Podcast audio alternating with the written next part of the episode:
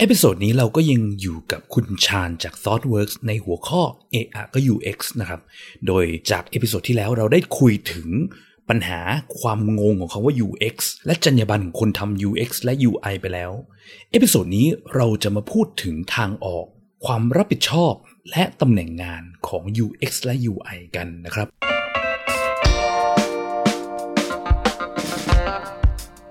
ยินดีต้อนรับเข้าสู่ผักสดพอดแคสต์ รายการที่จะพูดถึงการพัฒนาโปรดักต์ให้ดีที่สุดสำหรับลูกค้าของคุณ เพื่อธุรกิจที่ยั่งยืนกว่าด้วยกระบวนการ user experience design และ research กับผมพิษพิจารณาลัตนาที่คุณ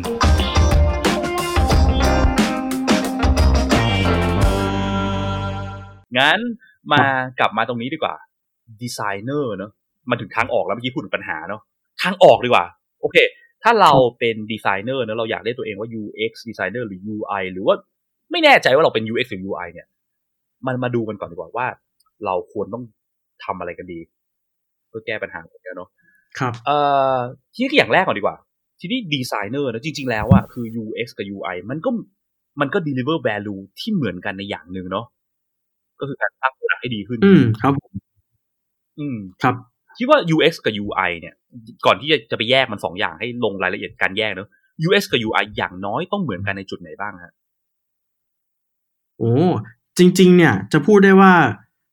everything จริงกับเบลแล้วหมายถึงว่าจุดมันจะมีคำหนึ่งที่เราห้อยติดมาด้วยกันเสมอเนาะคือ UX designer UI designer เนาะ product designer จุดจุดจุด designer จริง ๆ เนี่ย อาจจะต้องกลับไปที่รากมันก่อนว่า เฮ้ย หน้าที่ของนักออกแบบทำอะไรนะเป็นคน designer เราอะเออใช่ครับคำว่าดีไซเนอร์เนี่ยคือเราเป็นนักแก้ปัญหาเนาะเราปัญหาเราทำงานจากโจทย์ เราทำงานจากปัญหาที่เกิดขึ้น business go ที่เกิดขึ้น แล้วก็ทำยังไงนะ เพื่อทำให้มันสามารถ success ได้มีความสำเร็จเกิดความสำเร็จขึ้นได้ แล้วก็เอ่อแต่ว่าในทางกลับกันเนี่ย คนที่จะสังเกตได้ง่ายๆนะครับ สมมุติถ้าเราทำดีไซน์ออกมาเนาะมันจะเริ่มออกแบบเนี่ยแหละทำ UX ออกมา ตามแบบที่ฉันชอบตามแบบที่ฉันอยากได้ฉันคิดว่าอย่างเงี้ยดีแล้วแหละ ฉันชอบแล้วแหละ หรือว่าทำ UI ออกมาเฮ้ยสไตล์เนี้ยสวยแล้วแหละ ฉันชอบเลย มันก็จะไม่ใช่เป็นดีไซเนอร์ไงครับ มันก็จะกลายเป็นอาร์ติสมีคำอ่าอาร์ติสกับดีไซเนอเท่าไหร่ร์ต่างกันยังไงเนาะมันเป็นคำที่คล้ายๆกันทั้งคู่ก็แบบว่าอู้นั่งๆแล้วคิดคิดอะไรออกมา generate หรือสร้างสรรค์อะไรออกมา create อะไรบางอย่างออกมาเหมือนกันใช่ไหมแต่ไม่เหมือนกันนะ ครับโหเออต่างกันเยอะมากเลยครับ เพราะว่า artist เนี่ยเป็นคนที่ ตั้งคำถามเนาะกับสังคมตั้งคำถามกับสิ่งรอบตัว express ความรู้สึกตัวเองออกมา ซึ่งดีไซเนอร์เนี่ยค่อนข้างตรงกันข้ามเลย เราไม่ตั้งคำถามครับ เราหาโจทย์เราหาปัญหา เพื่อหาทางแก้ไขหรือพัฒนาให้มันดีขึ้น แล้วก็มันมีอ่าความอย่างหนึงนะคือเอ่อ artist เนี่ยจะเป็นคนที่แบบ explore feeling ข้างในของเขาด้วยประกอบอะแล้วสร้างผลงานเพื่อเพื่อไป evoke emotion ชาวบ้าน คือเขาไม่ได้ เขาไม่ได้เป็นสนใช่ใจเพื่อตั้งการแบบว่าสังคมคือคือหลัก ๆ อะ สุดท้ายแล้ว inner core ของ artist มันจะเป็นความที่แบบเหมือนกับใช้เซนส์ใช้ความรู้สึกส่วนตัวในการ drive ผลงานเขาเป็นหลักอะเนาะใช่ครับทีเนี้ยปัญหาคือถ้าสมมครัติบเราใช้เซนส์และการ drive ความใช้ความรู้สึกส่วนตัวของเราในการ drive ดีไซน์ของเราในฐานะดีไซเนอร์เนี่ย สิ่งที่มันเกิดก็คือว่า มันก็จะเป็นของที่เสิร์ฟตัวเราเองคนเดียวอะไรอย่างเงี้ยหรือเปล่า โอเคใช่ครับในเหมือนกับว่าฉันทำฉันทำสัญชัยอย่างเอเงี้ยอคือโอเคคือคือเพราะว่าโจทย์ของของอาร์ติสคือการสร้างของที่เป็น drive emotion ชาวบ้านใช่ไหมแต่ว่าดีไซน์ไม่ใช่ drive แต่ emotion อย่างเดียวแล้วมันจะต้อง drive needs นะอืมโจทย์ปัญหาใช่ครับความต้องการและแก้ การแก้การตอบโจทย์ความต้องการชาวบ้านคือการไปแก้ปัญหาให้เขาเนี่ยแหละ เพื่อให้นี้เขาถูก fulfill อะเนาะอ่าซึ่งใช่มันก็เลยครับมีความต่างเยอะใช่ไหมว่าว่าอย่าไปคิดว่าตัวเราเป็นอาร์ติสเสมอนะ เพราะว่า อืมใช่ครับ มันเหมือนกับการพยายามจะดึงเราไว้ว่าเฮ้ยจริง ๆ แล้วเราต้องสนใจปัญหาก่อนที่จะสนใจการตั้งคำถามอย่างเดียวอย่างเงี้ย เราไม่เราไม่ถามอย่างเดียว โดยที่ไม่หาคำตอบนะคือว่าถ้าทำเสิร์ฟถ้าเราทำโดยโฟกัสความรู้สึกเราอย่างล้วนๆเนี่ยเราอาจจะเป็น artist ไปแล้วไม่ใช่ดีไซเนอร์แล้วเออใช่ใช่คำถามมันจะไม่เหมือนกันอย่างเช่นแบบสมมติเราทำ UI เนี่ยอาจจะชัดเจนที่สุดเลย สมมติเราบอกว่า เราเป็นแบรนด์แบรนด์หนึ่งแล้วบอกว่า UI เทรนด์กำลังมาแล้ว ปีเนี้ยมาสีเนี้ยปังแน่นอน กลายเป็นว่าเราก็ทำสีนี้ไปแหละ โดยที่เราไม่ได้สนใจใช่ไหมครับเพราะว่าเฮ้ยเทรนด์มา ทุกคนบอกว่าเทรนด์กำลังมา ฉันชอบสีนี้ ฉันชอบสไตล์นี้ ฉันทำไปเลยทำเสร็จปุ๊บ user บอก ฉันใช้แกไม่เป็นอะ ฉันไม่ชอบรู้สึกอันนี้ฉันไม่ belong ฉันแบบรู้สึกว่าแอปนี้ไม่ใช่ของฉัน อะไรอย่างเงี้ยมันจะกลายเป็นว่าแบบเขาก็จะไม่ใช้อะครับ กลายเป็นว่า user เหลือแค่เราคนเดียวหรือเปล่าที่ใช้ของของชิ้นนี้ฉันว่าแบบนี้ดีเนาะแต่ใช่จริงๆแม้กระทั่งเรื่องสีเรื่องอะไรเนี่ยคือคือหลักๆอะถ้าเป็นดีไซเนอร์สิ่งที่มันควรจะโฟกัสก่อนเนี่ยไม่ว่าจะเป็น UX designer UI designer คือไอ้ของแต่ละอย่าง element แต่ละอย่างที่เรายัดใส่ลงไปใน product เราอะมันส่งผลต่อการใช้งานใช่ป่ะมันแก้ปัญหาครับคนยังไงได้บ้าง แม้กระทั่งเรื่องสีเนาะคือเรื่อง marketing หรือเรื่องสีเนี่ย อันนี้ก็น่าสนใจคือเคยเจออะไรแบบนี้ไหมบอกทุกวันนี้มันจะมีแอปช้อปปิ้งหลายเจ้าใช่ไหม Shopee Lazada อะไรเงี้ย AliExpressอ่าครับผมแต่ละเจ้าเนี่ยก็จะครับคือแล้วเราอะ pattern การช้อปปิ้งของคนเราทุกวันเนี้ยก็จะกระโดดข้ามแอปไปมา compare ราคาใช่ไหม JD เอ้ยเจ้าไหนถูกสุดว่าเจ้าไหนเอออะไรเงี้ย ปัญหาคือพอเราสวิตช์ไปสวิตช์มาเนี่ยเคยเจอปัญหาแบบนี้ไหมนี่กูดูแอปอะไรอยู่วะเนี่ยสีมันเหมือนกันไปหมดเคยครับเนี่ยคหน้าตาก็เหมือนกันไปหมด ส้มเออส้มอม่วงม่วงส้มๆเหมือนกันปนๆฟอนต์ก็เหมือนกัน Layer ก็เหมือนกัน แล้วมันเกิดความงงใช่คือครับอะไรอยู่วะเนี่ย คือพวกสีพวก branding มันจริงมันส่งผลตรงนี้นะคือ recognition ใช่ป่ะนี่คือการ เอ่อช่วยตอบโจทย์คนในแง่ที่ว่าอย่างน้อยคนก็ควรจะแยกออกนิดนึงว่าตอนเนี้ยเขากำลังดู product ของเจ้าไหนอะไรยังไงอยู่เนาะ ถ้าเราควรจะไปตามแบบที่ใช่ที่ที่ชานบอกอะอุ้ยตามเทรนด์ตามเทรนด์ตามตามตามบทสุดท้ายเกิดปัญหากับ user user งง user สับสนอะไรเงี้ย user ไม่กล้าซื้อหรืออะไรเงี้ยมันก็จะกลายเป็นปัญหาได้ดังนั้นการดีไซน์อย่างน้อยก็ต้องเข้าใจถึงการเอาไปใช้งานของคนเนี่ยเนาะแล้วปัญหาที่มันอาจจะเกิดได้แก้ปัญหาให้เขาจริงๆหรือเปล่ามากกว่าการที่เราคิดว่าเราเราคิดว่าทุกอย่างมันดีโดยโดยเซนส์เราใช่ มัน มันตอบโจทย์ด้วยตัวเราอืมคนเดียวไม่ได้อะครับ มันต้องแบบ มี เอ่อ คนอื่น ความเห็นของ ผู้ใช้รอบๆเนี่ยคนที่เขาเป็นคนใช้โปรดักต์จริงๆอะบางทีเราเองทำแอปมาเราอาจจะไม่ได้เป็นผู้ใช้หลักก็ได้ซ้ำด้วยซ้ำอะไรอย่างเงี้ยครับผมนี่คือสิ่งที่มันเหมือนกันเนาะ UX UI อย่างน้อยก็ต้องโฟกัสไปยังคนคนใช้ข้างนอกฟังข้างนอกประกอบใช่ครับด้วยใช่ไหมไม่ใช่มาจากข้างในเราไม่ใช่มาจากความรู้สึกความคิดเราอย่างเดียวเนาะแล้วมันจะอันตรายมากครับ แล้วเรื่องโอเคงั้นทีนี้มาลงรายละเอียดกันหน่อยดีกว่าเนาะว่าอะพวกเรื่องไทเทลตำแหน่งงาน หรือความ ชอบคร่าวๆกันก่อนเนาะแล้วเดี๋ยวเรามาฉีก UX กับ UI กัน อันนี้เอ่อครับเราเราจะมีความการแยกตำแหน่งงานหรือพวก title ยังไงกันดีได้บ้างฮะสำหรับ UX UI อะไรเงี้ย จริง ๆ ถ้า back กลับไปที่สมัยก่อนเนี่ย เราจะมี season หนึ่งที่เราแบบหืมฮิตเขียน JD กันเหลือเกินเซ็นทรัลใช่ถูกไหไหมมฮะเจดีเซ็นทรัลแบบไม่ใช่ช้อปปิ้งนะท่านครับโอเคคืออย่าง เงี้ยเราพยายามจะเขียนเราพยายามจะแยกเราพยายามจะ define ถูกไหมว่าแบบจริงๆแล้วฉันทำอะไรนู่นนี่นั่นเพื่อเอาไว้สื่อสารว่า อ๋อ คนอย่างพวกฉันเนี่ยมันทำแบบนี้นะ day to day อ่าฮะอะไรอย่างเงี้ย ซึ่งจริง ๆ แล้วเนี่ย job description เนี่ยมีมีประโยชน์ในการทำให้นายจ้างกับเราเนี่ย สามารถคุยกันแบบ basically ได้ง่าย ๆ ก็จะไปกระทบเรื่องนั้นอีกเนี่ยว่าเออกระทบกับเพื่อนร่วมงานกระทบกับนายจ้างยังไง อย่างเช่น เราบอกว่าเราเป็น UX นะ แต่ว่าข้างในมันเขียนแบบต้องตัด HTML ตัด CSS อะไรอย่างนี้หรือว่าแบบเอสบักด้วยอะไรเงี้ย มันก็จะเริ่มรู้สึกแหม่งๆ แล้วว่าเอะฉันต้องไปนั่งทำเรื่องนี้จริงหรือเปล่าอะไรเงี้ย เพราะฉะนั้น job description เนี่ยครับ เป็นจุดเริ่มต้นที่ง่ายที่สุดที่ทำให้เรารู้จักกันได้ว่า อ๋อ คนนี้ทำงานประมาณนี้นะ เพื่อที่จะได้คุยกันต่อ อ่า ทีนี้ถามว่าสุดท้ายแล้วเนี่ย ความรับผิดชอบเราเป็นยังไง ถ้าอิงกับเมืองนอกอืมสมัยเนี่ยครับ เราค่อนข้างจะ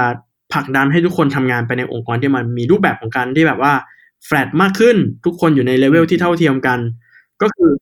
ช่วยกันเพื่อ goal เดียวกันเนี่ยครับ คือแบบทำให้ประสบการณ์มันดีขึ้นนะทำให้ product มันดีขึ้นทำให้ business เราสามารถมี sustainability สามารถรันได้ทุกคนก็ช่วยกันเพื่อ solve ปัญหานั้นถูกไหมฮะแต่ว่าเราเก่งกันคนละด้าน เราเลยมี title มี role res- เอ่อมี role and responsibility ที่ต่างกันเพื่อทำให้สิ่งที่เราเก่งเนี่ย มัน explicit ขึ้นมาหรือมันเด่นแล้วชัดมันจะมาหรือมันเสริมแบบกันอ่าเกิดประโยชน์จริงๆอ่า ส่วน title เนี่ย เดี๋ยวเนี้ยก็จะเป็นตัวที่บอกว่า อ๋อ ถ้าคุณมี title ระดับไหนก็ตามเนี่ย คุณก็ควรจะสร้าง Impact หรือ Influence ต่ออ่าเลเวลนั้นๆ อย่างเช่นเราเป็น junior เราอาจจะบอกว่า อ๋อ ฉันทำแค่ตัวฉันคนเดียว Impact ฉันคนเดียวก็อาจจะพอแล้วนะอืมพอเริ่มเป็นดีไซเนอร์จริงๆ เนี่ย title ฉันก็อาจจะบอกว่า อ๋อ ฉันต้อง Impact น้องและ Impact พี่ด้วยอ่าอ่า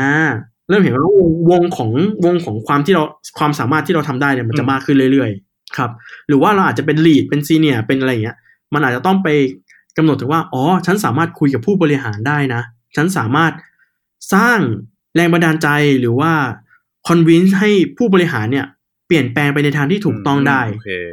อ่างั้นมันก็จะมีครับแบ่งผมเป็นอย่างนี้เนาะประมาณว่าโอเค เราแบ่งสายว่าสาย UX สาย UI ใช่ไหมและในสายนั้นๆเนี่ยมันก็จะมี level ของมันอยู่ คือการ title ของแต่ละ level อันนี้น่าสนใจเนาะ title ของแต่ละ level มันคือ Impact ที่มันสร้าง อะไรนะการแผ่รัศมีของ Impact มันแค่ไหนใช่ไหมถ้า junior อาจจะเป็นระดับตัวเราอะไรเงี้ยงานที่เราทำใช่การแต่แบบส่งผลต่อน้องในทีมอย่างเงี้ยใช่ไหมคือควรจะมองในมุมมองนั้นมากกว่าเนาะมากกว่าว่าเอ่อใช่ต้องทำอะไรเอองานที่ทำเนี่ยคือกลับไปเรื่องเดิมที่ตอนแรกพูดนะคือใช่ value หรือว่า impact ที่เราสร้างอะของงานเราอะ นี่คือสิ่งสำคัญกว่ามากกว่าการไปนั่งท่องว่าเราต้องเอ่อ action ที่ต้องทำคืออะไรหนึ่งสองสามใช่ไหมแต่ควรจะมองว่า impact ที่เราสร้างใช่มันครับเกิดเกิดอะไรขึ้นบ้างเนาะ ในด้าน UX ด้าน UI ครับผม ซึ่งซึ่งที่เมื่อกี้ตอนแรกพูดไปก็คืออ่าไม่ว่า UX หรือ UI อะเรียกว่าตัวเองว่าดีไซเนอร์กันหมดใช่ป่ะ Product Product Designer ก็เหมือนกัน หลักๆ value หลักๆ คือการ make sure ว่า Product ที่สร้างมาเนี่ยมันตอบโจทย์ให้คนใช้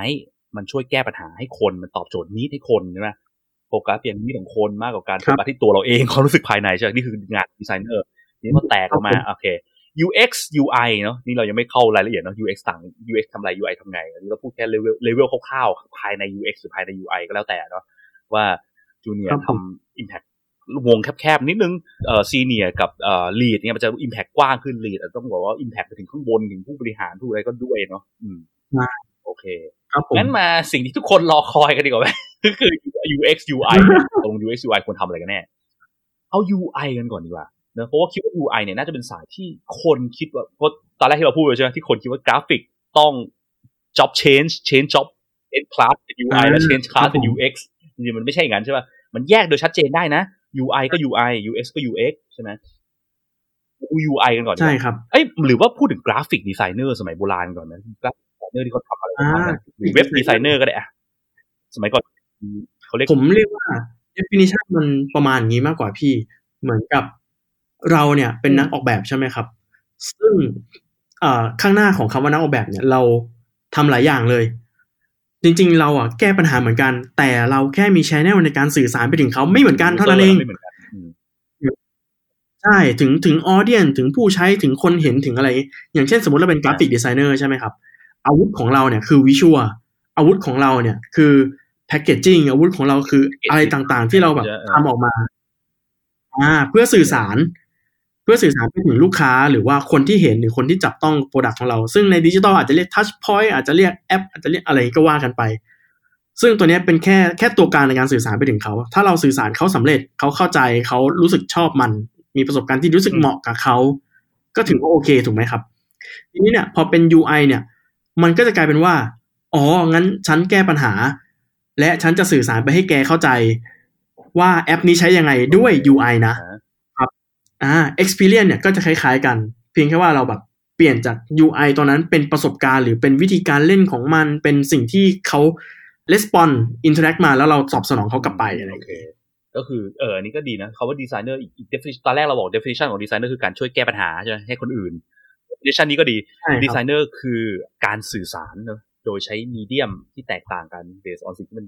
ในตัวเขาอะไรอย่างเงี้ยใช่ไหม อ่าอ่าใช่ครับกราฟิกดีไซเนอร์ใช้กราฟิกอ่า visual ดีไซเนอร์ใช้ visual ซึ่งคล้ายๆกันนะแล้วก็เอ่อ UI ดีไซเนอร์คือคนที่ใช้ UI ในการสื่อสารนะ UX คือพูดถึงประสบการณ์โดยรวมและโดดออกมาอีกเลเวลหนึ่ง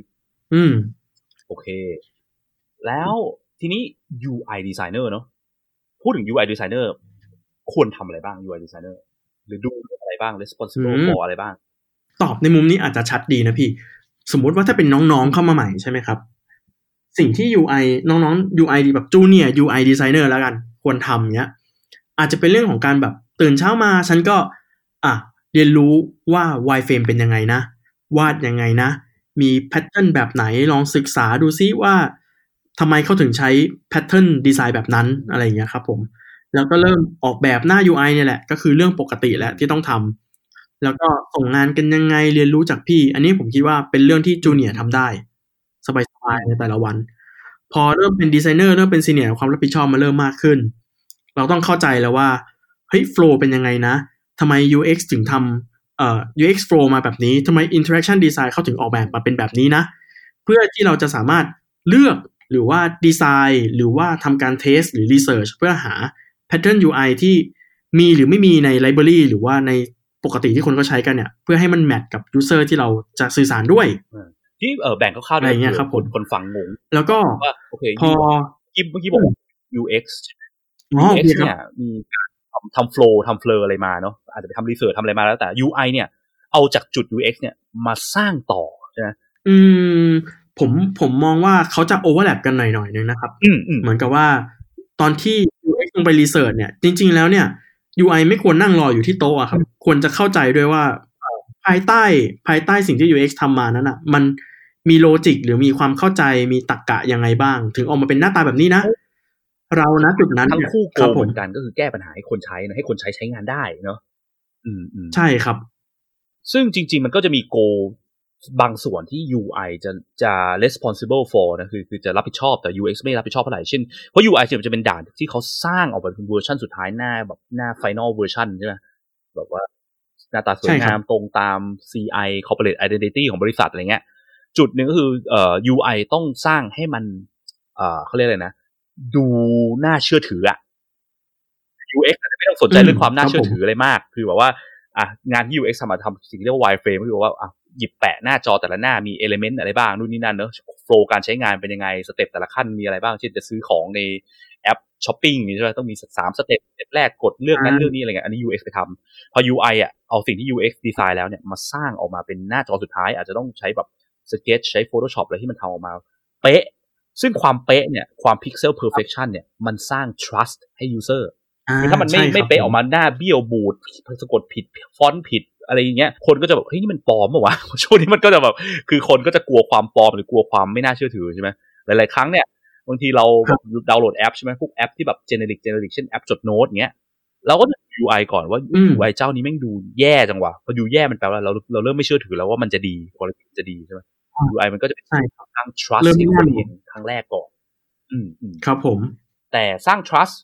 ก็ไม่ได้แปลว่ามีแค่ trust ใช่ป่ะก็ต้องเข้าใจถึงการใช้งานด้วยการออกแบบต่างๆตัว UX มาก็ต้องทำให้มันใช้งานได้ด้วยนะ ใช่ครับ ไม่งั้น ไม่งั้นทำไปเนี่ย เหมือนกับว่าเราทำไปแล้วเหลวเป๋วเลย จริง ๆ มันแบบทำยังไงก็ได้ให้เขาแบบว่า สามารถคอนซูมเนื้อหาหรือคอนซูมได้ว่าแบบ อ๋อหน้าเนี้ยมันหมายถึงอะไรนะทำงานยังไงนะ แล้วเราเชื่อมั่นกับมันได้ไหมนะ จะโกงไหมนะ อะไรอแล้วย่างก็เงี้ยรควรัมบไปผถึมงการที่บอกว่าคน information ที่สำคัญสำคัญคนต้องมองเห็นก่อนไงใช่ป่ะแบบว่าพันอะไรไม่สำคัญเคยเจอหลาย ๆ ครั้งอะคือ UI กลับไป point เดิม ๆ เนาะเชื่อ sense ตัวเองมาก แล้วแบบ ครับผม information ที่มันสำคัญ เช่นเป็นเท็กซ์ที่แบบว่าคุณกรุณาอ่านตรงนี้ก่อนนะเพราะว่าถ้าคุณแบบว่าอะสมมติว่าคุณคุณซื้อไปเนี่ย คุณจะไม่สามารถคืนสินค้าได้เลยนะเฉพาะชิ้นนี้เท่านั้นเงี้ยแต่ไปทำเป็นเอียงตัวเล็กซ่อนอยู่ข้างล่างเงี้ยที่มันเกิดคือครับผมเพราะเขาบอกว่าอะไรอ๋อตัวเอียงมันดู cool เข้ากับสไตล์ของ corporate identity เรามากกว่าค่ะ แล้วมันกลายเป็นเฮ้ยแต่มันเป็น information สำคัญนะเว้ยถ้าคนเขาไม่อ่านคือโปรดักชิ้นอื่นมันคืนได้หมดยกเว้นชิ้นนี้อย่างเงี้ย แล้วคนมองไม่เห็นแล้วเขาซื้อไปเขา expect ว่ามันคืนได้ปรากฏมันคืนไม่ได้สิ่งที่เกิดคืออะไรโคตร bad experience เนี่ยคนก็จะเอาเวนแม่งไม่บอกให้ชัดว่าอะไรเงี้ย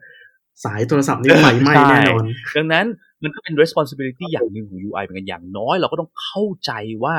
เอ่อ need ของคนจริงๆก็คืออะไรเนาะปัญหาที่จะมีในการใช้ product ใช่เนี้ยเราไปแก้อะไรให้เขาอย่างเงี้ยใช่ไหมครับผม เสริมอีกนิดนึงพี่ คือ UI เนี่ย จริง ๆ อาจจะไม่ได้ทำงานแค่บนหน้าจออย่างเดียวครับ เพราะว่าเราต้องทำงานคู่กับคนอื่นเนาะมันก็จะมีเรื่องของอ่า marketing หรือว่าเรื่องของตัว developer เนี่ยที่เราต้องคุยด้วยว่าเราจะส่งงานกันยังไง แล้วสิ่งที่เราออกแบบเนี่ย ตรงตามกับภาพลักษณ์ขององค์กร หรือภาพลักษณ์ของแบรนด์ที่เขาต้องการจะสื่อสารหรือไม่ ใช่ ไม่งั้นมันก็จะพออย่างที่พี่บอกว่าเป็น recognition เนาะถ้าเขาโหลดแอปไปเดี๋ยวทุกหน้าเปลี่ยนสีไปเรื่อยๆเราบอกว่าเราชอบ rainbow มากเลย เดี๋ยวหน้าแรกเหลืองหน้าสองเขียวหน้าสามน้ำเงิน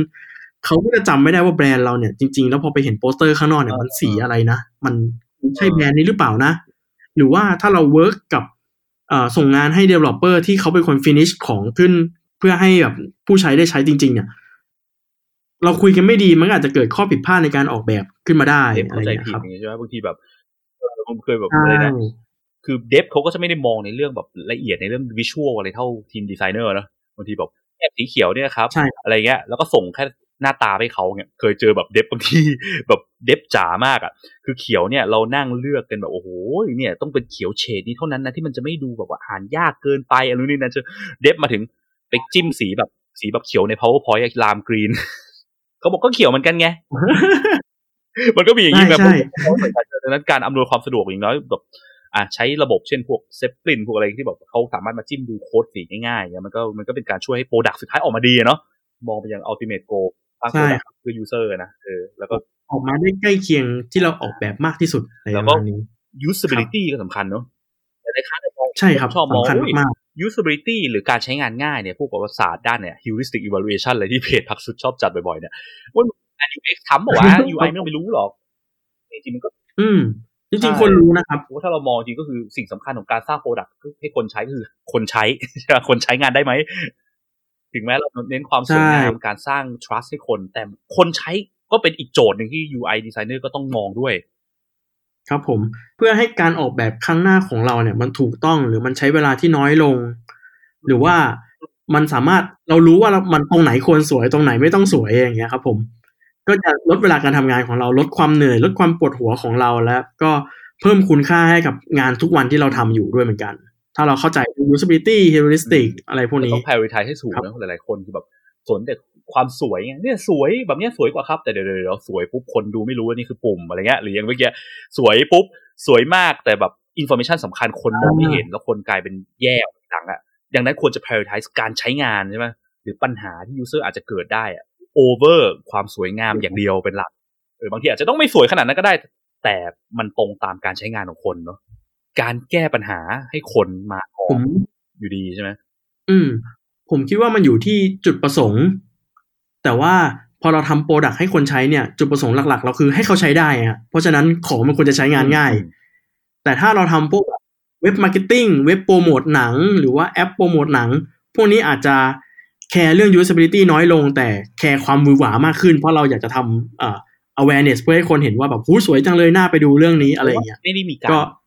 อาจจะมีต้อง balance เรื่องนี้ดีๆการใช้งานโปสเตอร์เนี่ยมันไม่ได้มีแบบ flow มี step อะไรเยอะแยะมากมายมันแค่อ่านเจอแต่สิ่งสำคัญก็ต้องสำคัญอีกนิดก็คือว่าคนก็ต้องอ่านเจอในอินโฟ a t ชันสำคัญที่เขาต้องการมากกว่าความสวยงามว่าคือก็ต้องสวยด้วยแหละ แต่ว่าไม่ใช่ว่าแบบสวยจนแบบตกลงหนังแม่งเรื่องอะไรวะอะไรเงี้ยอ่าใช่ใช่ไม่ได้เลยครับ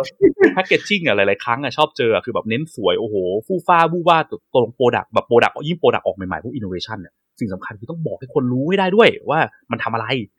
ที่แบบเป็นเนี่ยบอกว่าสวยฟู่ฟ้าโอ้โหภาพแบบกราฟิก cool มากเลยโปสเตอร์โฆษณาอย่างเงี้ยใหม่เยี่ยมดี innovative นวัตกรรมตกลงมึงทำอะไรใช่ตกลงทำอะไรครับสิ่งสำคัญที่คนต้องการรู้ก่อนคือทำอะไรใช่ปะเออสุดท้ายมันคือการสื่อสารออกไปให้เขารู้ได้ว่าแบบ อันนี้คืออะไรทำงานยังไงเป็นยังไงนะแล้วไม่หลงทางครับ แล้ว UI designer ครับที่ดี หรือเป็นคนที่เป็นระดับแบบซีเนียร์หรือลีดเนี่ยควรจะเป็นยังไง เป็นคนที่แบบประมาณไหนฮะพอพัฒนาได้ไหมผมมองว่าพอเราเป็นตัวเล็กๆ ใช่ไหมครับ แล้วก็ฝึกฝีมือขึ้นมาประมาณหนึ่งแล้ว เรื่องการออกแบบหน้าจอเนี่ย หรือ UI เนี่ย เริ่มเป็นเรื่องที่ลองลองลงมาแล้ว สิ่งที่เราจะโฟกัสมากขึ้นเนี่ย ผมว่าน่าจะเป็นเรื่องของการทำงานร่วมกับคนอื่นมากกว่า น้องๆบางทีอาจจะแบบสร้างสร้างสร้างสร้างอย่างเดียวเนี่ย คือสร้างของเนี่ยมันง่าย แต่ว่าทำให้มันดีขึ้นเนี่ย มันอาจจะต้องใช้การวางแผนคิดวิเคราะห์ หรือว่าเอาโปรเซสต่างๆ มาจับ อย่างเช่นพวกแบบเอ่อ UI toolkit พวกแบบ design system พวกเรื่องแบบเอ่ออย่าง Zeppelin พวกเรื่อง flow การ deliver งานเนี่ยผมว่าเป็นเรื่องที่ซีเนียหรือคนที่สูงไปกว่านี้ควรจะต้องเริ่มคิดเรื่องนี้แล้วว่า ถ้าฉันมีน้องในทีมแบบสี่ห้าหกคนสิบคนยี่สิบคนเนี่ย ฉันควรจะให้เขาทำงานกันแบบไหนดีนะ เพื่อให้ทุกคนสามารถ deliver งานให้มันหน้าตาเหมือนกัน มีปัญหาน้อยที่สุด และไปได้เร็วสุดใช้เวลาน้อยที่สุดอะไรอย่างเงี้ยครับผมโฟกัสไปอย่าง efficiency นะ optimize การทำงาน ลด communication ที่มันยุ่งยากใช่ครับซับซ้อนกับทีมอื่น คือแบบทำให้ได้สมูทอะไรใช่เงี้ยเนอะเอออาจจะต้องเริ่มตั้งคำถามเกี่ยวกับ competency หรือ efficiency ของเราเองว่าแบบ ทุกวันนี้เราทำงานแบบมีประสิทธิภาพหรือยังนะ ถ้า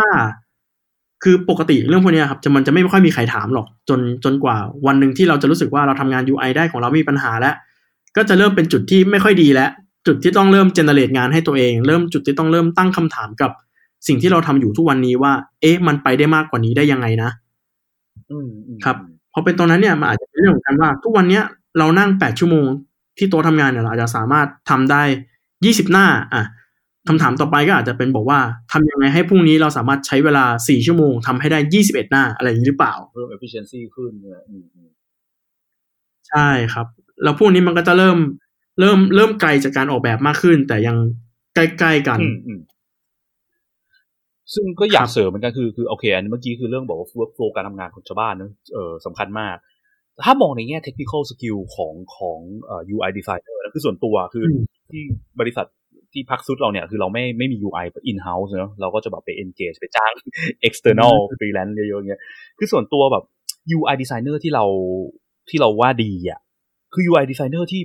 ที่เขา prioritize กลับไปเรื่อง prioritize ที่เมื่อกี้พูดเนอะ prioritize การใช้งาน over ความสวยงาม คือทำได้สวยด้วยและก็ตอบโจทย์ตรงตามการใช้งานด้วยแบบไม่ใช่มาถึงแบบว่าอืมแบบครับผม wire ฟง wireframe มาถึงแบบ ฉันว่า wireframe ไม่สวยอะ ฉันไปเปลี่ยน wireframe ใหม่หมด แบบเดี๋ยวเดี๋ยวเดี๋ยวเดี๋ยว คือไม่ไม่ไม่เข้าใจเลยว่า wireframe ทำไมมันถึงออกมาเป็นแบบนั้นทำไม information นี้ถึงใหญ่ถึงเล็กอะไรเงี้ยอะไรถึงสำคัญเขาจะต้องเริ่มตั้งคำถามถามกับทาง UX ก่อนเลยว่า เออเนี่ย ตรงเนี้ยต้องเด่นไหมเออ แล้ว info คนเข้ามาเขาอยากจะรู้เรื่อง information ไหนมากกว่ากันอะไรเงี้ยคือการ reach out ในแง่ที่ว่าเอ่อทำความเข้าใจเกี่ยวกับการใช้งานของคนประกอบก่อนที่จะไปสร้างความสวยงามออกมา แล้วทำออกมาได้สวยนะเออเออเออใช่ ซึ่ง UX skill การทำให้สซึ่งเท่าไหร่อย่างเงี้ยเหมือนตัวผมเอง ครับผม ซึ่งถ้าเราไม่ทำอย่างที่พี่พีทบอกเนี่ย เราก็จะตกหลุมพรางตัวเองนะครับ กลายเป็นว่า เอะแล้วสรุปนี่หน้าที่ UI ฉันมีแค่หยอดสีตัว wireframe ที่ UX มันทำมาหรือวะ แล้วถ้าเกิดหยอดหยอดๆโดยที่แบบไม่สนใจใยดีอะไรเลย มันก็จะมีโอไม่กาเข้าสใจสร้างปัญหาเพิ่มเนอะไปหยอดหยอดในสิ่งที่สำคัญให้สำคัญแต่สิ่งสำคัญกับไม่ทำให้สำคัญอะไรเงี้ยงงๆอ่าเลยครับผม หรือว่าทำความเข้าใจแบบไปไปนั่ง observe research ประกอบเนาะ ไปดู research ประกอบว่าเอ้ยตอนเขาทำ research เขาเทสคนใช้งานเขาใช้รูปแบบไหนแล้วไปเห็นแล้วเอาตรงเนี้ย input ที่ได้จากการเห็น user ใช้จริงๆอะเข้ามาประกอบกับการสร้างความสวยงามของเราออกมาด้วย ใช่ครับ บางทีเราอาจจะรู้ว่าเอ๊ะตรงนี้มันเล็กไปหรือเปล่านะ จากการเห็นสีหน้าของ user หรือการที่เขาบอกว่าอ๋อพี่ไม่เห็นตรงนี้เลยค่ะ หรือว่าแบบเอ้ยปุ่มเล็กไปนะไปนะ หรือว่าแบบการที่เขาแบบตอนที่ UX ไปเทสแล้วแบบเห็นหน้าจอว่าเขาถ่ายแล้วแบบ ไม่เห็นตรงส่วนที่เราตั้งใจออกแบบเลย หรือว่าตรงนั้นมัน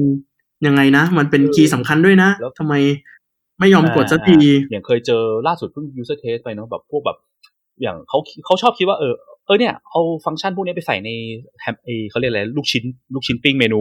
ไอ้สามเม็ดอะเออที่แบบ kebab menu ละหลายชื่อ เออใช่ใส่ในนั้นดีกว่าฟังก์ชันแบบเช่นแบบว่า เออเซนเออเป็นเป็นพวกระบบแบบระบบงานอะเนาะแล้วเขาก็ดีไซน์มาสวยงาม แล้วก็มีสามเม็ดเนี่ยเสร็จแล้วก็ ให้แบบต้องกดไอ้สามเม็ดเนี่ยเพื่อหาฟังก์ชันแบบว่า send to another you department อะไรเงี้ย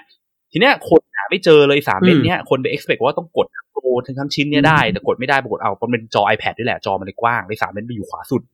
เออคแบรับบพอเห็นอย่างเงี้ยปุ๊บทำความเข้าใจก่อนเออ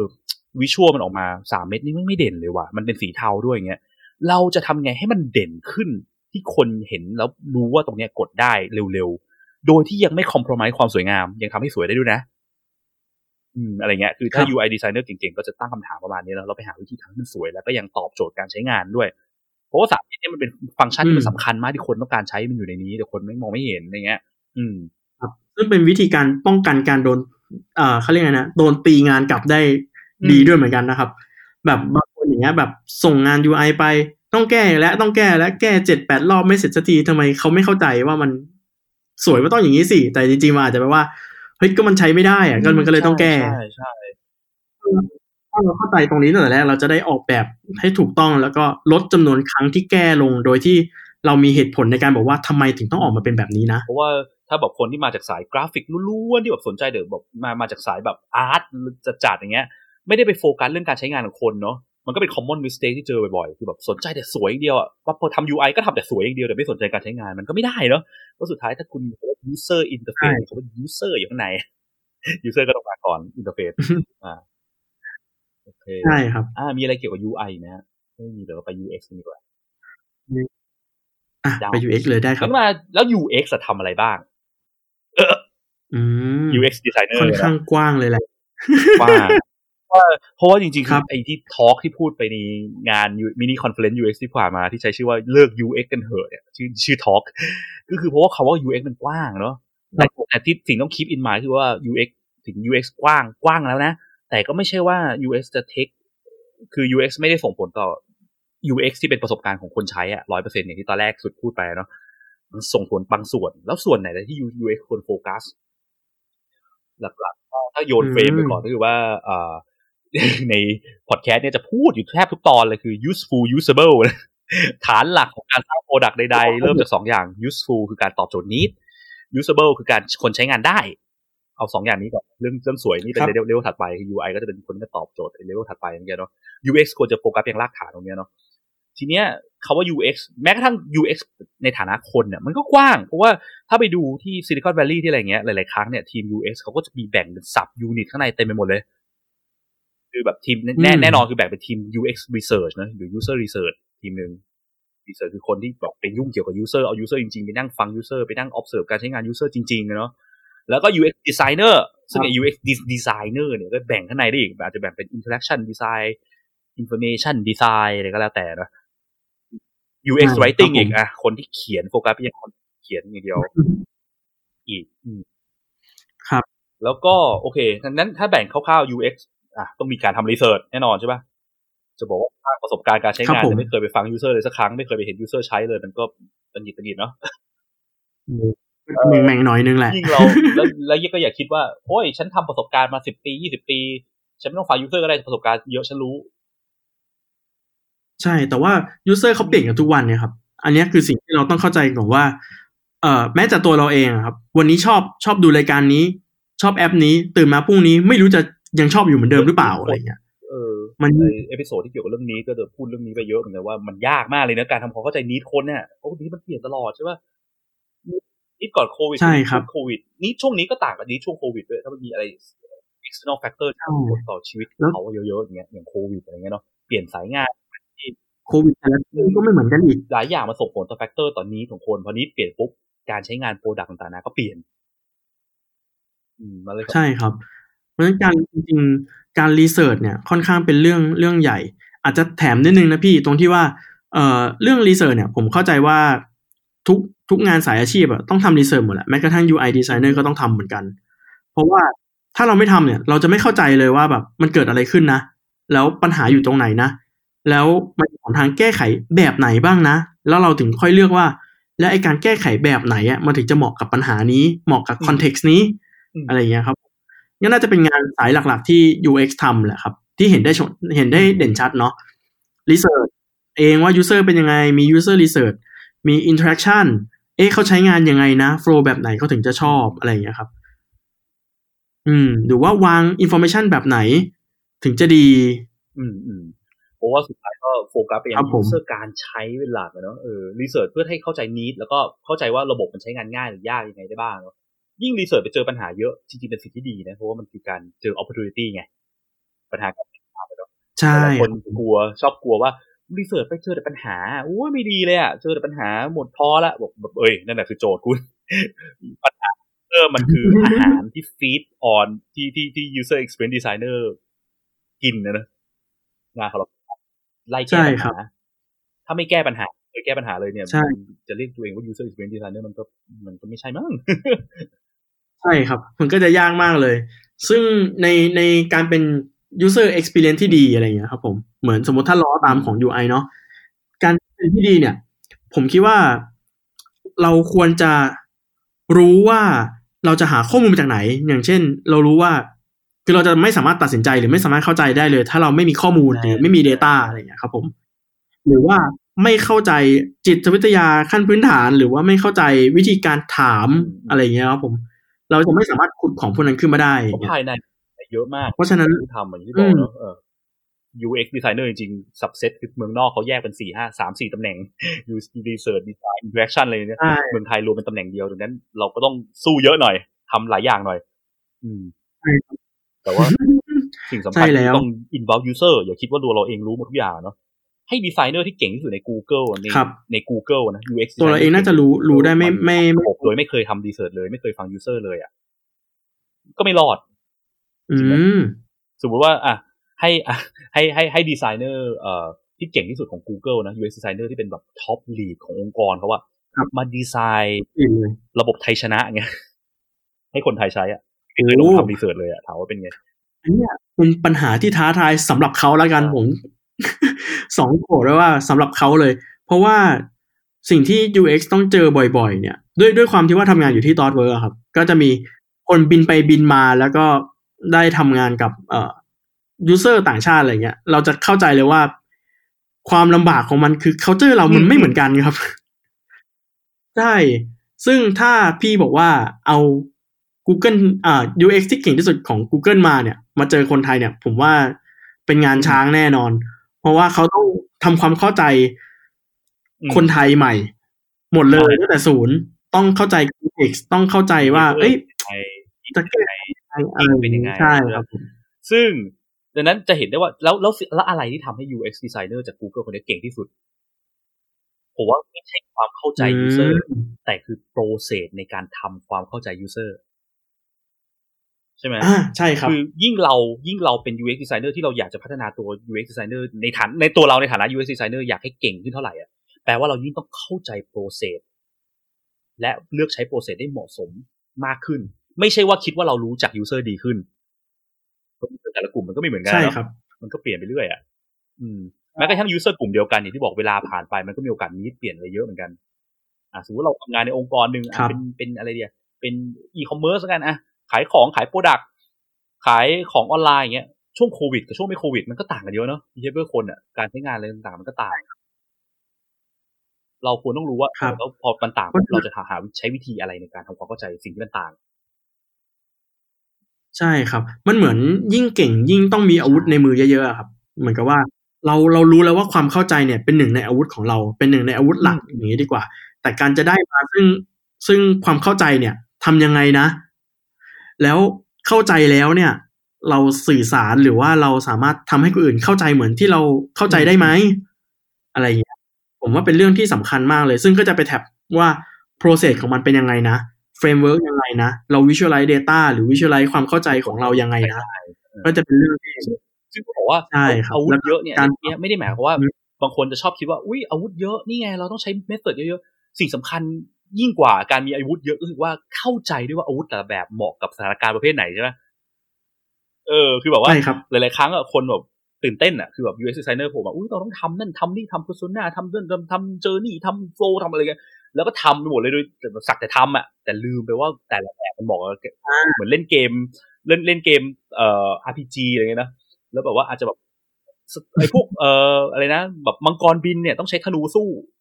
มันจะเหมาะกว่าแต่แต่ไม่ไม่ได้ realize แค่ซื้ออาวุธมาเยอะๆถือในมือ เจอมังกรบินปุ๊บถือเอาถือขวานจะวิ่งฟันมังกรบินเงี้ย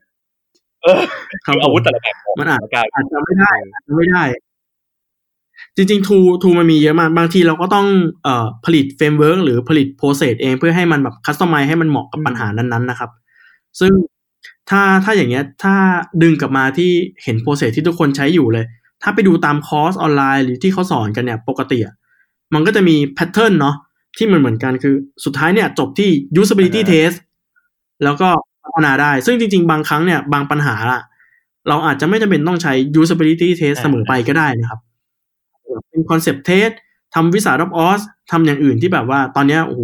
ถ้าลองไป search ดูก็น่าจะมีแบบเจออยู่หลายร้อยหลายพันวิธีอยู่สำคัญคือทำความเข้าใจลองใช้แต่ละอาวุธเนาะ แล้วดูแล้วทำความเข้าใจให้ได้ว่ามันเหมาะกับสถานการณ์ประเภทไหนอย่างเงี้ยนะเคยเจอแบบนี้เหมือนกัน usability test เนี่ยใช่คือการที่แบบเราต้องสร้าง product ให้คนลองใช้ใช่ป่ะ usability คือการใช้งานง่ายอะ usability test คือการ test ว่าใช้งานได้ง่ายจริงหรือเปล่าเออก็ต้องมี flow มีอะไรให้คนลองใช้หน้าจอเนาะแต่แบบเคยเจอแบบ product บางอย่างอะคือมันยังไม่รู้เลยว่าว่าควรมี feature อะไรแล้วก็ไปทำ usability test ครับคือไปนั่งดังด้นดีไซน์ UI ออกมา เป็นหน้าจอแต่ละหน้าจอของ feature นั้นอะซึ่ง feature ยังไม่รู้เลย feature นี้มีตอบโจทย์นี้คนเปล่า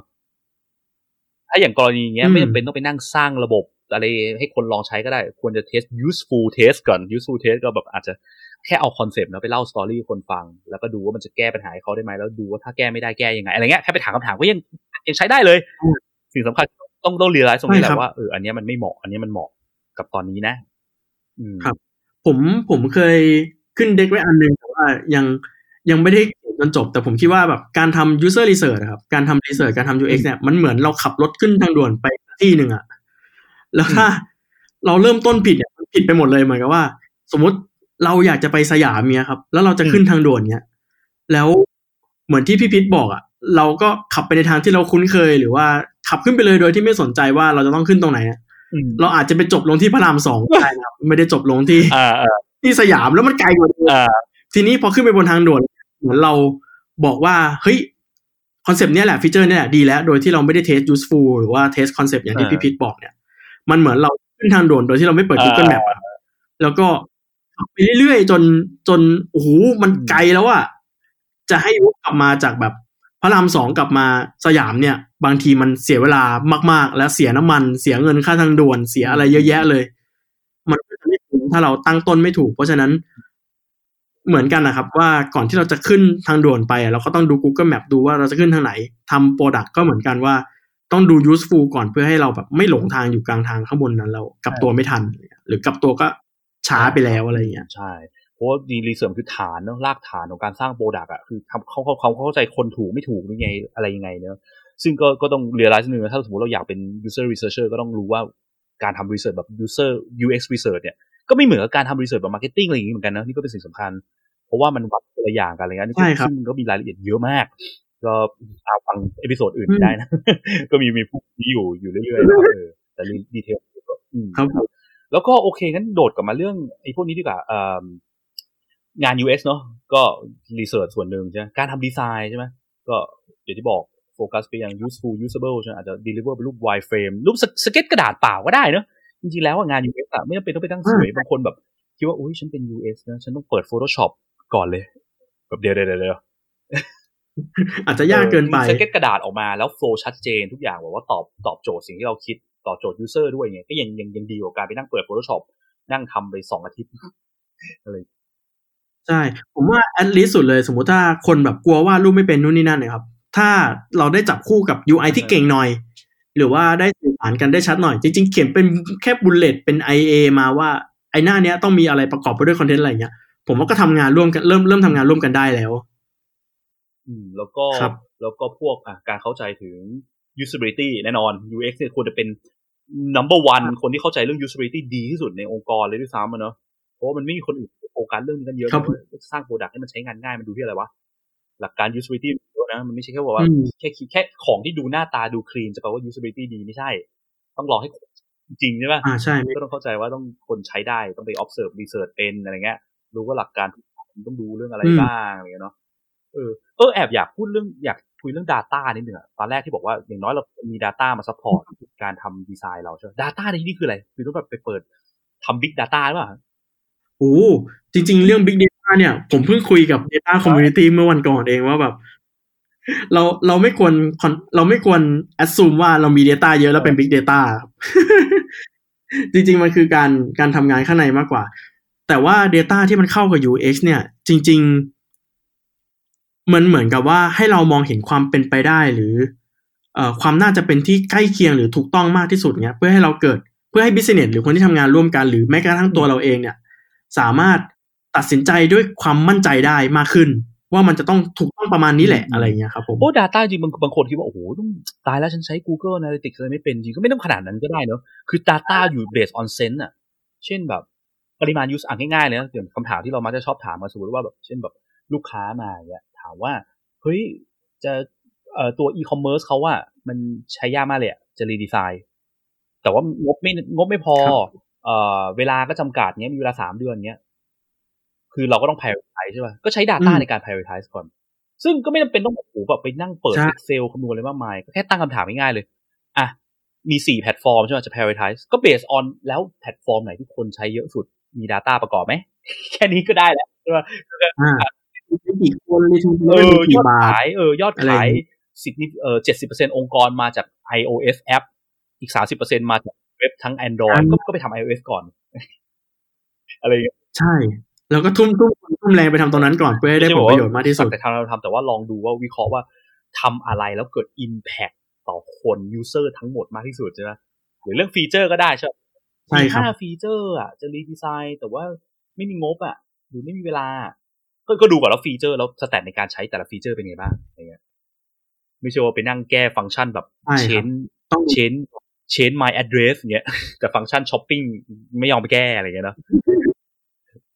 แต่ถ้าเกิดคนเชนใช่ครับอะมันมันต้อง significant ก็ก็อาจจะเอ้ยคนสี่สิบเปอร์เซ็นเปลี่ยน address กันตลอดเลยนะแสดงว่าต้องมีปัญหาอะไรหรือเปล่าเงี้ยอาจจะไปโฟกัสตรงนั้นก่อนแล้วหาว่าปัญหาคืออะไรแล้วหาวิธีแก้ปัญหาอะไรเงี้ยเนาะอืม ต้องต้องต้องเข้าไปดูอะว่าแบบคนเขาใช้ยังไงเป็นยังไงอะไรอย่างเงี้ยหรือว่ามีปัญหาอะไรปัญหาไหนตอบได้ด้วย Data แบบไหนอะไรอย่างเงี้ยคนถ้าดูได้อะจะเหมือนแบบเป็น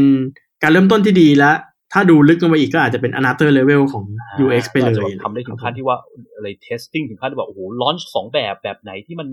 คน conversion ดีกว่ากัน หรือแบบไหนที่คนแบบ stop การซื้อน้อยกว่ากันอะไรเงี้ยใช่ไหมแบบอาจจะไปลงไประดับนั้นอะไรเงี้ครัยบผมเรื่องต้นใช่หลัก ๆ ก็ใช้ในการตอบเซนส์ของเรานะว่าเราจะควรจะทำอะไรควรจะ prioritize อะไรก่อนอะไรหลังก็ยังก็ยังโอเคดีกว่าการมาทำแบบดุมๆแบบทำแบบใช้เซนส์ทุกอย่างมันไม่ได้เนาะต้องรับจากข้างนอกมาเยอะใช่มันอินพุตจากข้างนอกเข้ามาเยอะ ครับผมมันช่วยให้เราตัดสินใจได้ดีขึ้นนะครับ ว่าสิ่งทางที่เราจะไปเนี่ย มันโอเคไหมๆโอเคโอ้โหครับขึ้นมาเยอะมากเลยเนี่ยนี่นานนานมากเหมือนกันนะฮะมี เอ่องั้นขอถามคำถามสุดท้ายแล้วกันเนาะจำทุกองค์กรได้ครับจำเป็นต้องมีแบบ UX แยกย่อย แบบที่เราคุยเมื่อกี้ไหมโห UX research UI แยกอีกอะไรเงี้ยจำเป็นไหมดูแบบดูดูเปลืองคอร์สอะอ๋อครับผม ในในในมุมผมเนี่ย ผมคิดว่าเราเลือกตามที่เราจำเป็นต้องใช้ดีกว่าครับ แทนที่จะเอาคือผมเท่าที่สังเกตเนาะปกติเราจะจ้างทั้ง UX UI แล้วเราก็จะคาดหวังให้เขาทำทั้งสองอย่างไปพร้อมๆกันซึ่งจริง ๆ แล้วเนี่ย UX แปดชั่วโมงเขาก็ทำแบบหนึ่ง UI แปดชั่วโมงเขาก็ทำแบบหนึ่งอย่างที่เราคุยกันนะครับ ทีนี้พอเราจ้าง UX UI แล้วเราหวังให้เขาทำสองอย่างเนี่ย มันก็จะช้าลง เป็นสี่ชั่วโมงสี่ชั่วโมงหรือเปล่านะ หรือจริง ๆ อาจจะทำ UI แปดชั่วโมงไม่ได้ทำ UX เลย เพราะฉะนั้นตัว value ที่เราคาดหวังจากเขามันก็จะไม่ได้ถูกไหมฮะทีนี้เราอาจจะต้องมองก่อนว่าองค์กรเราเนี่ย สมมติว่าเราอยากจะจ้างใครสักคนหนึ่งเราจะจ้างเขามาเพื่ออะไรนะ จ้างเขามาเพื่อแก้ปัญหา experience หรือเราไม่มีคน UI เรามีงาน UI ล้นเยอะมากเลยที่ต้องออกแบบแต่แบบไม่มีคนท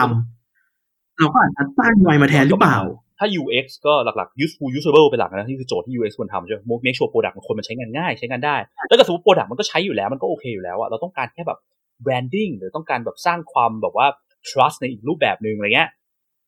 ก็อาจจะไม่เป็น UI อือะมเพราะมันติดมันมันจับกันคนละเนาะใช่อาจจะเทไปทางเทไปทาง UI ที่มี knowledge ของกราฟิกดีไซเนอร์อยู่ ที่รู้ว่าต้องทำให้มันออกมาหน้าครัตาบผมดีดู trustable อะแล้วดูน่าเชื่อถือเอ่อแล้วก็ใช่ แต่ถามว่าจะต้องแยกเป็นแบบ writing ไหม UX writing มีโอ้โหวันแรกมาเลยแบบ interaction design UX writing นู่นนี่นั่นมาเป็นสิบคนเลย มันก็อาจจะไม่จำเป็นขนาดนั้นนะครับ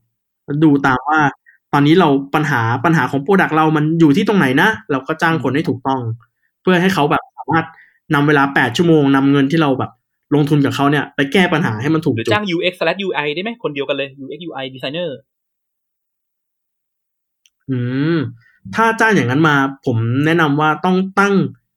โก ตั้งโจทย์ แล้วก็ตั้งความคาดหวังกับเขาให้ชัดเจนนะครับ ว่าเข้ามาทำอะไรแก้ปัญหาอะไรแล้วคุณรับผิดชอบตรงไหน เพราะว่าจริง ๆ บางทีมันก็แก้จ้างได้สมมติว่าแบบเราไม่ได้ทำระบบเวอร์วังอะไรมากอะเนอะเช่นแบบก็ทำ web design ธรรมดาสมมติว่าใช่เราครัเป็บนแบบเอ่อเจ้าของรีสอร์ทขนาดเล็กอะไรเงี้ยพี่อยากจะทำเว็บเว็บรีสอร์ทอะ ฟังก์ชันก็ไม่มีเลยนะ เข้ามาดูแกลเลอรี่เฉยๆอะไรเงี้ย เข้ามาดูรูปรีสอร์ทแล้วก็เข้ามาอ่านเกี่ยวกับ about us อะไรเงี้ย แล้วก็มีฟอร์มบอกว่าอะ contact เราส่งอีเมลที่นี่จบ ฟังก์ชันไม่มีเลย ก็อาจจะจ้าง UX อื UI มคนเดียวก็ได้นะใช่สาเพมารถราะระบบเลยมันไม่ได้เยอะไง แต่ถ้าเกิดระบบมันเริ่มซับซ้อนใช่ป่ะ เช่น โอ้โหทำอีคอมเมิร์ซมีฟังก์ชัน add to cart shopping เลือกวิธี payment หลายแบบทำระบบ banking อะไรอย่างเงี้ยนะอืมเออ เริ่มซับซ้อนขึ้นอะไรเงี้ย อาจครับจะคู่ควรจะแยกเพราะว่าถ้าเกิดจ้างคนคนคนเดียวเนี่ยมันไม่มีใคร คืออาจจะมีก็ได้แต่ว่าน้อยมากอะในดาวโลกดวงเนี้ยที่จะสามารถทำสอง skill นี้แล้วดีในเวลาที่จำกัดไปพร้อมกันได้ ครับ บางทีมันทำไม่ไหวมันมีของเยอะที่ต้องทำแล้วเวลาที่จำกัดเนี่ย ก็อาจจะต้องเลือก ว่าจะเอาแบบไหนหรือเพิ่มคนไหมอะไรอย่างเงี้ย แต่จริงๆผมว่าชาร์ตที่พี่พิษเอ่อแสดงในในตอนที่พี่พิษมาพูดให้อะครับผม อันนั้นดีมากเลย ที่เป็นเอ่อที่เป็นบอกว่าในทีมมีใครบ้างแล้วก็มียูนิคอร์นอยู่ด้วย อ๋อ ของ interaction design ได้ก็เดี๋ยว เพราะว่าคุณพูดประโยคนี้มาเลยทำให้เดี๋ยวผมต้องเอาลิงก์ไปโพสต์ไว้ใน description ตอนนี้ถ้าใครสนใจกดเข้าไปดูได้นะผมแปะลิงก์ไว้ครับ มันเหมือนกับว่าสมมติว่าเราหวังว่าจะจ้างคนนี้ทำได้ทุกอย่างเนี่ยยูนิคอร์นเนี่ยมันแทบไม่มีเลยนะครับอ่ายากมากเออมันจะมีคนเขาชอบเรียกว่า UX unicorn ซึ่งแบบเออ เออคือเอ่อ Jakob Nielsen ที่คนที่เขาตั้งเว็บไซต์ NN Group อะเนาะที่แบบเป็น father คนหนึ่งของวงการเนี่ยเขาก็บอกว่า UX Unicorn ในประสบการณ์เขาเขาแทบไม่เคยเห็นเพราะมันมันยากมากในการที่คนคนหนึงจะทำทั้ง UX UI Research อะไรต่างๆได้ดีอะมันแทบจะเป็นไปไม่ได้อืมใช่ครับดังนั้นเรา assume ว่ามันเป็นไปไม่ได้ใช่ไปก่อนแล้วกัน เว้นครับแต่ว่าผมถ้าถ้าระบบเราเล็กแล้วเราไม่มีคอร์สเยอะอะไรเงี้ยเออโอเคอย่างที่บอกเนาะเว็บรีสอร์ทเว็บอะไรไม่ได้มีฟังก์ชันเยอะอะจ้างจ้างจ้างคนเดียวรวมก็ยังก็ยังโอเคอะพอได้เนาะ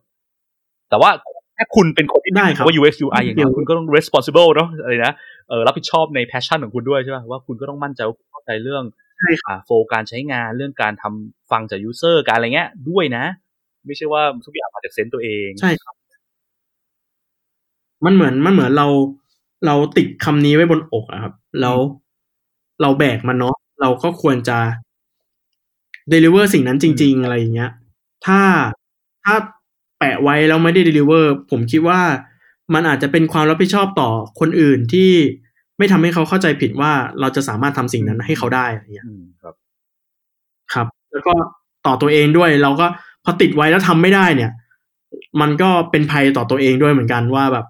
ทำไมยูทำไม่ได้สักทีกดดันทั้งๆที่จริงๆเราอาจจะไม่ชอบสิ่งเรานั้นก็ก็ไม่ได้จำเป็นต้องทำอยู่เราเป็นคนที่ถนัดสายกราฟิกเรามีเซนส์เรื่องความสวยงามดี เราอยากจะเข้ามาในสายด้านเนี้ย เราก็ไม่จำเป็นที่ต้องไปถึงขั้น UX ลงทำรีเสิร์ชเองก็ได้นะ ใช่ป่ะคือเราอาจจะรู้คือคือคือ UX กับ UI มันควรจะโอเวอร์แลปกัน แต่ไม่ใช่ว่าต้องทำทุกอย่างทุกคน ใช่ มันไม่ใช่ขั้นกว่าครับมันคือแบบคนละคนละงานกัน ได้ฮะงั้นก็ประมาณนี้แล้วกันนะโอ้โหตอนนี้ยาวมากเลย เออชาญมีอะไรอยากจะฝากสุดท้ายไหมฮะมีอะไรจะฝากสุดท้ายไหม ผมคิดว่าสิ่งที่อยากจะฝากคือ จริง ๆ คนใน community อืมเราอะครับผม ไม่ว่าจะเป็นที่ไหน ก็ตามที่มันเป็นดีไซน์เนี่ย ผมว่า community เราค่อนข้างดีแล้วทุกคนอยากจะสอน อยากจะอธิบายอะไรเงี้ยครับผมก็ถ้ามีคำถามอะไรพวกเนี้ยผมคิดว่าสามารถ reach out หาคนพวกนี้ได้เสมอเลย อย่าอย่ากลัวที่จะเรียนรู้อย่ากลัวที่จะผิดอะครับ อะไรที่ไม่เข้าใจเอ๊ะ ทุกวันนี้ทำไม่ถูกเหรอ เดินมาถามหน่อยก็ได้ครับว่าแบบเออแล้วทำยังไงถึงจะถูกนะเออ basic อะไรเงี้ยผมว่ามันจะได้ความกระจ่างมากขึ้น ไม่ต้องไม่ต้องเราเองอยู่ในมุมแล้วก็ มันเป็นประมาณนี้แหละอะไรเงี้ย หรือว่าเอ่อนายจ้างหรือใครก็แล้วแต่อย่างเงี้ยที่แบบสงสัยว่าเอ๊ะสุดท้ายแล้ว ไอ้ที่ฉันจ้างมามันทำงานถูกไหมนะ แล้วมันตรงกับที่ฉันอยากได้ไหมนะถามได้เลยครับอืมพี่ ผมคิดว่าเราเราค่อนข้างโอเพนกันมาก ๆ เลย เออ อันนี้ก็เป็นพอยที่ดีนะผมว่าสุดท้ายอีกอย่างหนึงที่มันเหมือนกันของไม่ว่าจะเป็น UX designer UI designer คือ เรามีหน้าที่ทำผิด อย่าใช่ครับ หลาย ๆ ครั้งยิ่งไม่กล้าผิดไม่กล้าออกยิ่ไปงดีทำรีเสิร์ชไม่กล้าออกไปเอ่อ ฟังอะไรเพิ่มหรือหรือว่ายึดมั่นในไอเดียของตัวเองอะไรแค่ในหัวตัวเองอะเพราะว่าเรากลัวการผิดมากเกินไป แต่ไม่ใช่คือใช่ถ้าครับเป็น UX ไม่ว่าจะเป็น UX หรือ UI designer คืองานของเราคือการทำผิด แต่สิ่งสำคัญคือผิดแล้วรีบเรียนรู้แล้วรีบแก้ เป็นเป็น design ใช่ thinking ครับ process แล้วเนาะ iteration ในการทำรีบแก้ ถ้าไม่ทำออกมาไม่ผิดเลยเนี่ยเวอร์ชันแรกถูกต้องเป๊ะทุกอะให้สันนิษฐานว่าเราอาจจะไม่ใช่ UX หรือ UI designer ที่ที่มาถูกทางก็เป็นไปได้ครับ จริงๆ การเรียนรู้ส่วนใหญ่มันมาจากการอืมผิดพลาดเนาะถ้าเราไม่ผิดเลยเนี่ยเราต้องตั้งคำถามเลยว่าทำไมเราไม่เคยผิดเลยนะ มันอะไรที่มันแบบประหลาดอยู่ในนั้นหรือเปล่าเพอะไรราะว่าเงี้การยที่ไม่เคยทำผิดเลยมันมีอยู่สองอย่างนะหนึ่งคือแบบเทพเจ้ามาก ซึ่งซึ่งเราว่าโอกาสเกิดอะน้อยมากเนาะสองคือ เราไม่ยอมฟังว่าเราผิด อ่าใช่ใช่อาจจะไม่ไม่ไม่ไม่ take ตรงนั้นไว้ไม่กลืนคำนั้นลงไปอะไรอย่างเงี้ยแอสซูมว่าข้อสองไว้ก่อนเลยอะครับ อืมแล้วก็เตรียมตัวคนอื่นด่าโดนอะไรอืมผิด แต่ว่า ให้ให้ให้ระลึกว่าการผิดของเราคือการปรับปรุงเรียนรู้แล้ว product ก็จะดีขึ้นตัวเราก็จะเก่งขึ้นเรื่อยๆด้วย ครับใช่ แล้วก็รีบรีบผิดก็ดีนะครับ แนะนำผิดแต่แรกเนาะผิดในช่วงที่ product ยังเล็กๆยังอะไรเงี้ยรีบรีบผิดเพื่อเก็บเฟรมเข้าไปเนาะเก็บเข้าไปว่าเออมันผิดยังไง มันเจอปัญหาแบบนี้เราทำผิดอีกแล้วหรือวิธีที่ถูกแบบไหนอะไรเงี้ยเนาะใช่ผิดผิดน้อยๆ แก้ง่ายกว่า รอจน product จะออกอยู่แล้วแล้วค่อยมาผิดนะครับ ใช่ใช่โอเคฮะ งั้นก็เท่านี้แล้วกันเนอะขอบคุณมากเลยครับสำหรับน้องชานเนาะที่มาจอยกันใน episode นี้จริงๆ น่าจะตัดแบ่งเป็นหลายหลายตอนสำหรับตอนนี้อยู่เหมือนกันเนาะก็ขอบคุณมากสำหรับที่มาจอยเอ่อ multiple episodes เหล่านี้นะฮะแล้วก็ชาญอยากจะฝากอะไรเอ่อผลงานหรือว่าพอดแคสต์มีเพจใช่ไหมอ๋อมีป่ะฮะครับผม จริง ๆ นอกนอกจากทำงาน มีทำ UX Thailand อยู่ เดี๋ยวปีหน้าเรากำลัง working กันอยู่ว่าเราจะ push มันให้มี challenge แบบไหนบ้างอืมก็เดี๋ยวอาจจะเจอกันในงานตอนตอนปี 2021 เนาะกับ UX Thailand Conference ได้ครับเลยครับแล้วก็ถ้าไม่ฟังอาจจะมีเพจชื่อ Deer Signer ครับ ลองเสิร์ชได้เลย Dear ที่เป็นกวางแล้วก็ Signer ข้างหลังครับเดี๋ยว S I G N เดี๋ยว PR แปะลิงก์ไว้ให้ครัไว้บผมใน description นะถ้าใครสนใจก็สามารถไปตามน้องชานได้ครับ ผมก็จะเป็นรายการไลฟ์พูดเรื่องสัพเพเหระเกี่ยวกับดีไซน์เนี่ยแหละครับ ในมุมต่างๆ ว่าแบบ มีอะไรน่าคุยบ้างโอเคงั้นขอบคุณมากครับงั้นก็ครับผม episode นี้ก็เท่านี้แล้วกันครับ สวัสดีครับครับขอบคุณครับ สุดท้ายถ้าคุณชอบ episode นี้นะครับรบกวนช่วยกดไลค์กดแชร์ episode นี้ด้วยนะครับ แล้วก็ถ้าคุณยังไม่ได้กด Follow อย่าลืมกด Follow หรือ Subscribe ในช่องทางที่คุณฟัง เพื่อที่จะได้ไม่พลาดเมื่อเรามี episode ถัดๆไปออกนะครับห รือถ้ามีคำถามมี feedback หรือว่ามีสิ่งที่อยู่ในใจที่อยากจะฟังเกี่ยวกับเรื่องเกี่ยวกับการสร้าง Product ด้วยกระบวนการ User Experience Design Research เนี่ยนะครับ ก็สามารถกดที่ลิงก์ในฟอร์มด้านล่างของ episode เนี้ยเพื่อที่จะส่งคอมเมนต์ feedback หรือว่าคำถามหรือไอเดีย episode ถัดไปมาให้เราได้เลยนะครับ แล้วก็พบกันใหม่ใน episode หน้าครับ สวัสดีครับ